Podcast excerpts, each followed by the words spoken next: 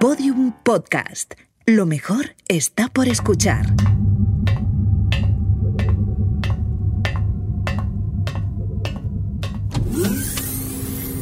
Ruth, ¿y ese atuendo? He pensado que podría ser divertido, comandante. Me parece inapropiado. No, claro que no. De hecho, me encanta. ¿Sabe cómo se llama este look? Claro que lo sé, oficial sobrecargo. A ti no te he preguntado. No le hagas caso. Ya sabes que es un robot muy entrometido. Dilo. Se llama Yeye. Cierto, no me acordaba. Así que eres una chica Yeye, ¿eh? Sí, como esta. Siempre me han gustado los 60. Del siglo XX, claro. Los del siglo XXI fueron terribles, con aquellos tres años sin parar de llover. Me fascina la forma de vestir, la música y esa sensación que tenía la gente de entonces de que todo era posible. Solo para algunos, oficial sobrecargo. ¿Qué quieres decir, Kirk? Les recuerdo que el 5 de agosto de 1962, con tan solo 36 años, moría... Marilyn, Qué lástima, ¿verdad? Era tan joven, incluso para la época. tan guapa. Y no fue la única. Su amigo John Fitzgerald Kennedy y Martin Luther King o Malcolm X, por no hablar de las masacres en el Congo y en Burundi o de la guerra de Argelia. Pero también hubo buenas noticias, Kirk. En esta década mucha gente mm, despertó. ¿Qué quieres decir con que despertó? Quiere decir que una generación se levantó contra el orden establecido y sobre todo en Estados Unidos contra la guerra de Vietnam que causó millones de víctimas a lo largo de 20 años. Figuras como el boxeador Cassius Clay, convertido al Islam como Muhammad Ali, renunció a alistarse para ir al conflicto. Además, nació el movimiento hippie, en el que jóvenes estadounidenses reivindicaban la paz y el amor. En lugar de a Ho Chi Minh, preferían ir a California a disfrutar de la vida. ¿Te refieres a Woodstock? Hablo del Festival de Bustock, sí, y del Verano del Amor de San Francisco en el barrio de The Heights o del Festival de Pop de Monterrey. Debió de ser una época fascinante en Estados Unidos. No solo allí, comandante. En Francia los jóvenes también iniciaron su particular revolución, influenciados en buena medida por aquel movimiento hippie. Fue el célebre mayo del 68 en el que bajo el lema, bajo los adoquines hay arena de playa, los estudiantes iniciaron una revolución cultural frente al orden establecido. Y más allá, al este de Europa, tuvo lugar la primavera de Praga, en la que el pueblo se levantó frente al totalitarismo soviético y todas las revueltas anticoloniales por las independencias en África. Siempre me ha fascinado esa época de la historia. Lo sabemos, Ruth. ¿Ah, sí? No recordaba haber hablado de ello con vosotros. No lo has hecho, no es necesario. ¿Iniciamos procedimiento, comandante? ¿Pero qué dices, Kirk? Le pregunto a la comandante Letch si iniciamos procedimiento. Ya te he oído. Pero aún no han llegado los pasajeros. Ni siquiera están en la sala de embarque. No esperamos a nadie más, Ruth. ¿Cómo? ¿Nosotros somos la tripulación? ¿Es que vamos a ir solos? Inicia procedimiento, Kirk. Según el panel de ruta, tenemos que atravesar el nodo temporal REA. Ya está programado, comandante. ¿Pero qué está pasando aquí? ¿A qué te refieres? ¿Vamos a hacer un viaje sin pasajeros? Tú eres la pasajera, Ruth. ¿Qué? Queremos que conozcas a alguien. ¿Yo? ¿Conocer a quién? Acomódate en tu habitáculo y ajustate los sensores. Pronto lo sabrás. Año 2150. El mundo ha cambiado tanto que usted no lo podría ni siquiera imaginar. El día a día en el planeta Tierra es una tarea ardua para sus habitantes. Un lugar superpoblado con temperaturas extremas y miles de especies de animales extinguidas, muy distinto de lo que usted hoy ve a su alrededor. Sin embargo, el constante avance tecnológico ha posibilitado los viajes en el tiempo. Mi nombre es Kirk y soy un robot, un robot con apariencia humana. Trabajo como oficial de la aerolínea espaciotemporal Momentos, junto a la comandante Ania Letch y a la sobrecargo Ruth Basan. A bordo de la nave Kairos, viajamos al pasado. Aerolínea Momentos, una serie de podium podcast ofrecida por Iberia. Episodio 5. Pop y flequillos en los años 60.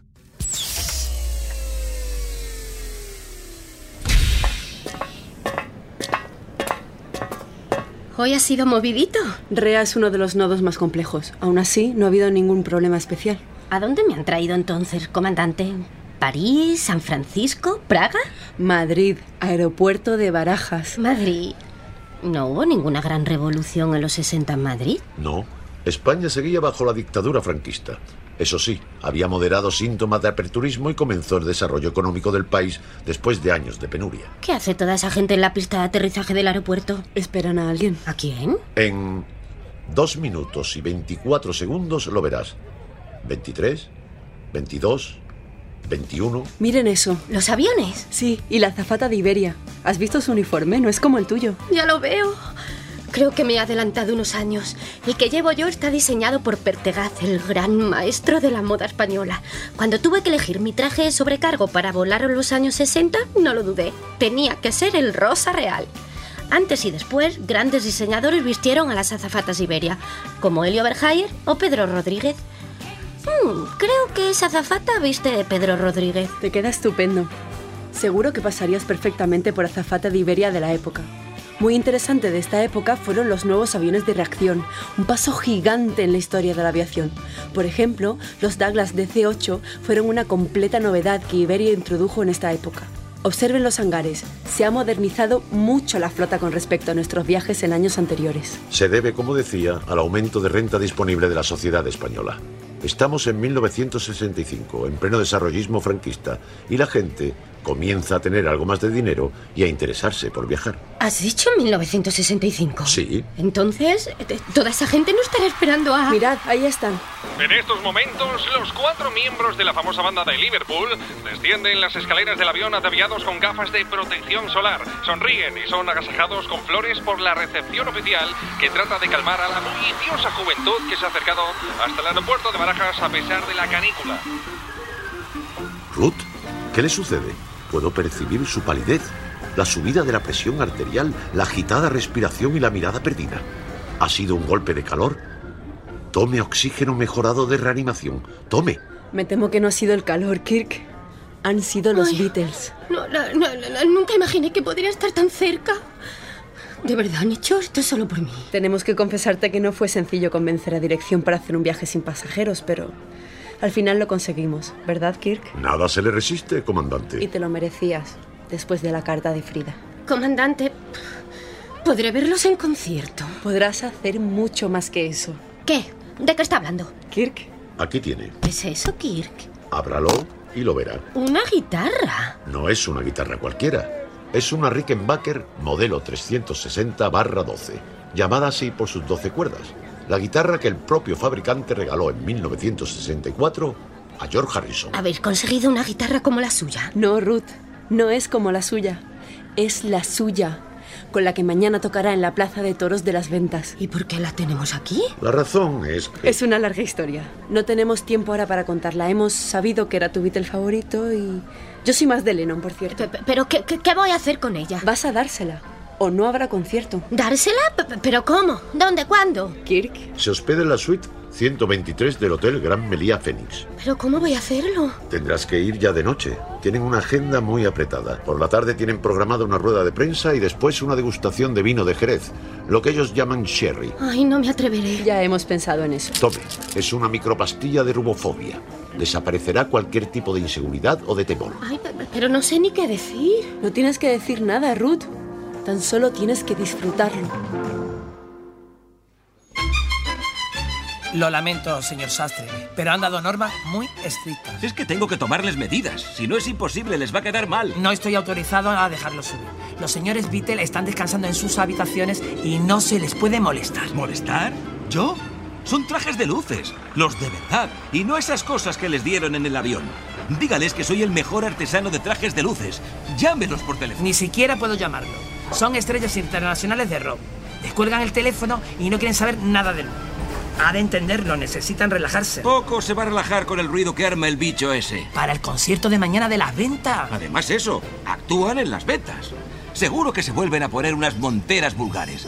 Mire qué chaquetilla más elegante. Se la ponen, nos hacemos una foto y todos contentos. Tendrá que ser en otra ocasión. Es que no va a haber otra ocasión, maldita sea. Si me disculpa, tengo que atender a la señorita. Malditos Beatles. ¡Qué mal gusto, señor! ¡Qué mal gusto! Disculpe, señorita. La visita de estos señores está ocasionando ciertos problemas de seguridad. ¿En qué puedo ayudarle? Está de broma, ¿no? ¿Perdón? Me ha preguntado en qué puede ayudarme. Por favor, después de la tarde que me han dado. ¿A qué se refiere? ¿Cree que he venido aquí a estas horas por gusto, caballero? No sé de qué me habla. Es que no ha visto lo que llevo conmigo. Parece una guitarra. Pues no lo es. Ah, ¿no? No, no es una guitarra. Es una Rickenbacker 360-12, la guitarra de George Harrison. ¿Le suena de algo ese nombre? ¿Pero por qué la tiene usted? Es que a usted nadie le cuenta nada.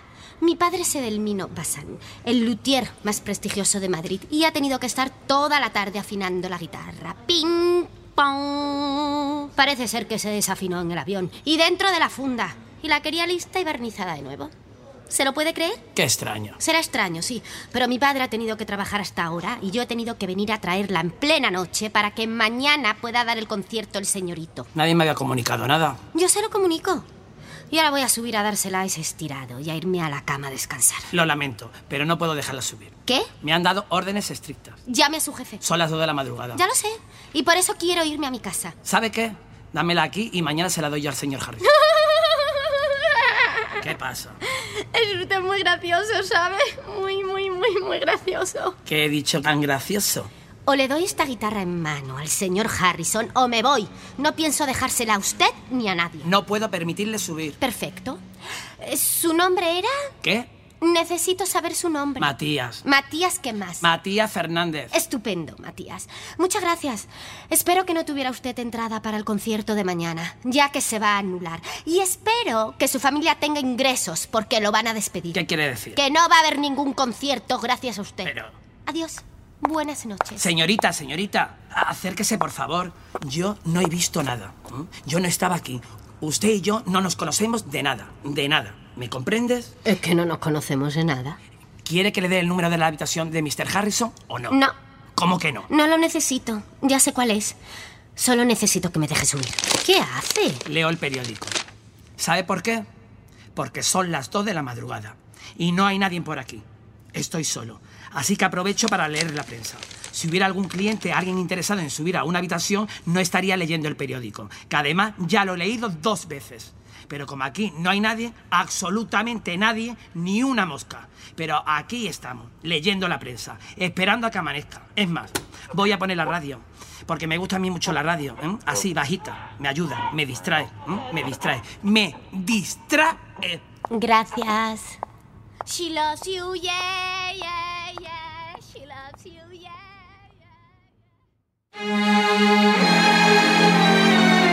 It's a fucking Rickenbacker. My Rickenbacker.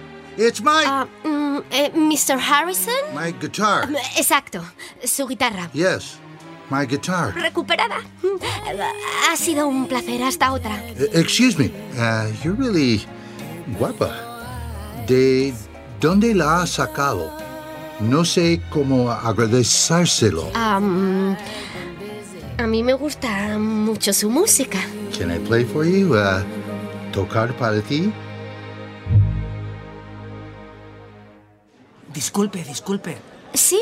Vuelve ahora de la habitación de Mr. Harrison. Así es. Pero ya ha amanecido, han pasado seis horas.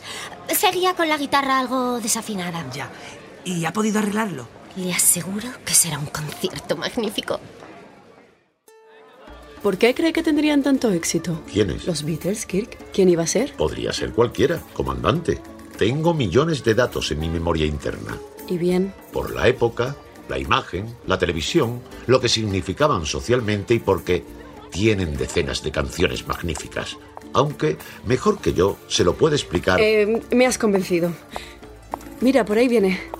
Es que ya no saluda a sus compañeros, sobrecargo Basán. ¿Kirk? Oh, no te había reconocido con esa vestimenta. No eres la única a la que le gusta la moda, Ruth. ¿Comandante Letts? Vaya peinado. ¿Y qué gafas de sol? ¿Te gustan? Espero no haberme equivocado de década. Las imprimí a toda velocidad antes de salir de la Kairos. No, no se ha equivocado. Son unas Rainforest. Fueron diseñadas en 1962 y comercializadas desde 1963 a 1967. Gracias por la información, Kirk. De nada. Siéntate, Ruth, y tómate una horchata con nosotros en esta terraza. ¿Horchata? La horchata de chufa es una bebida tradicional de gusto dulce y aromático que se elabora a partir del zumo de la chufa. Fue introducida por la cultura árabe que gobernó España durante siglos. Sienta bien, ya lo verás.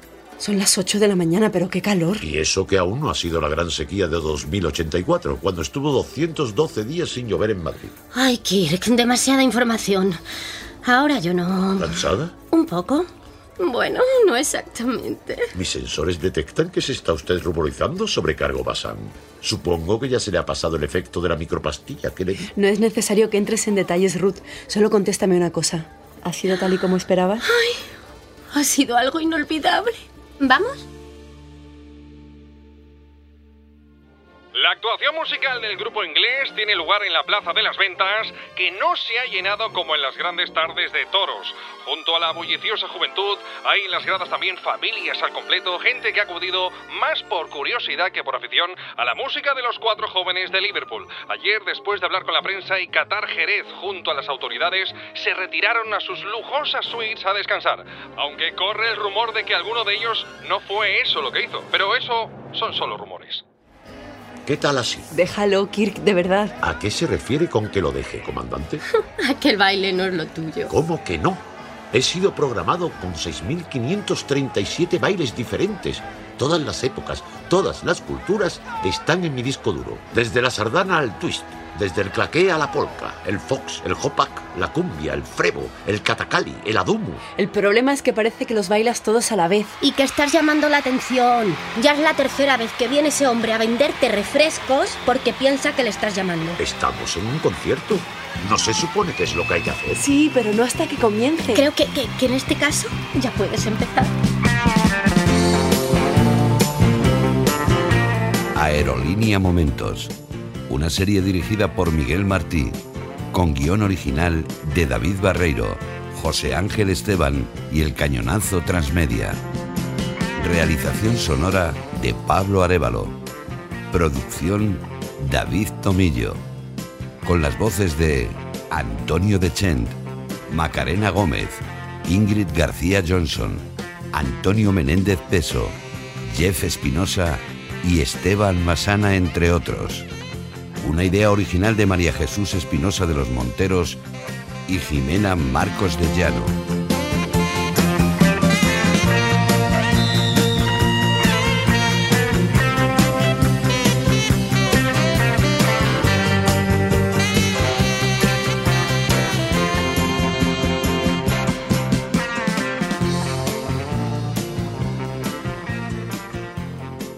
Todos los episodios y contenidos adicionales en podiumpodcast.com y en nuestra aplicación disponible para iOS y Android.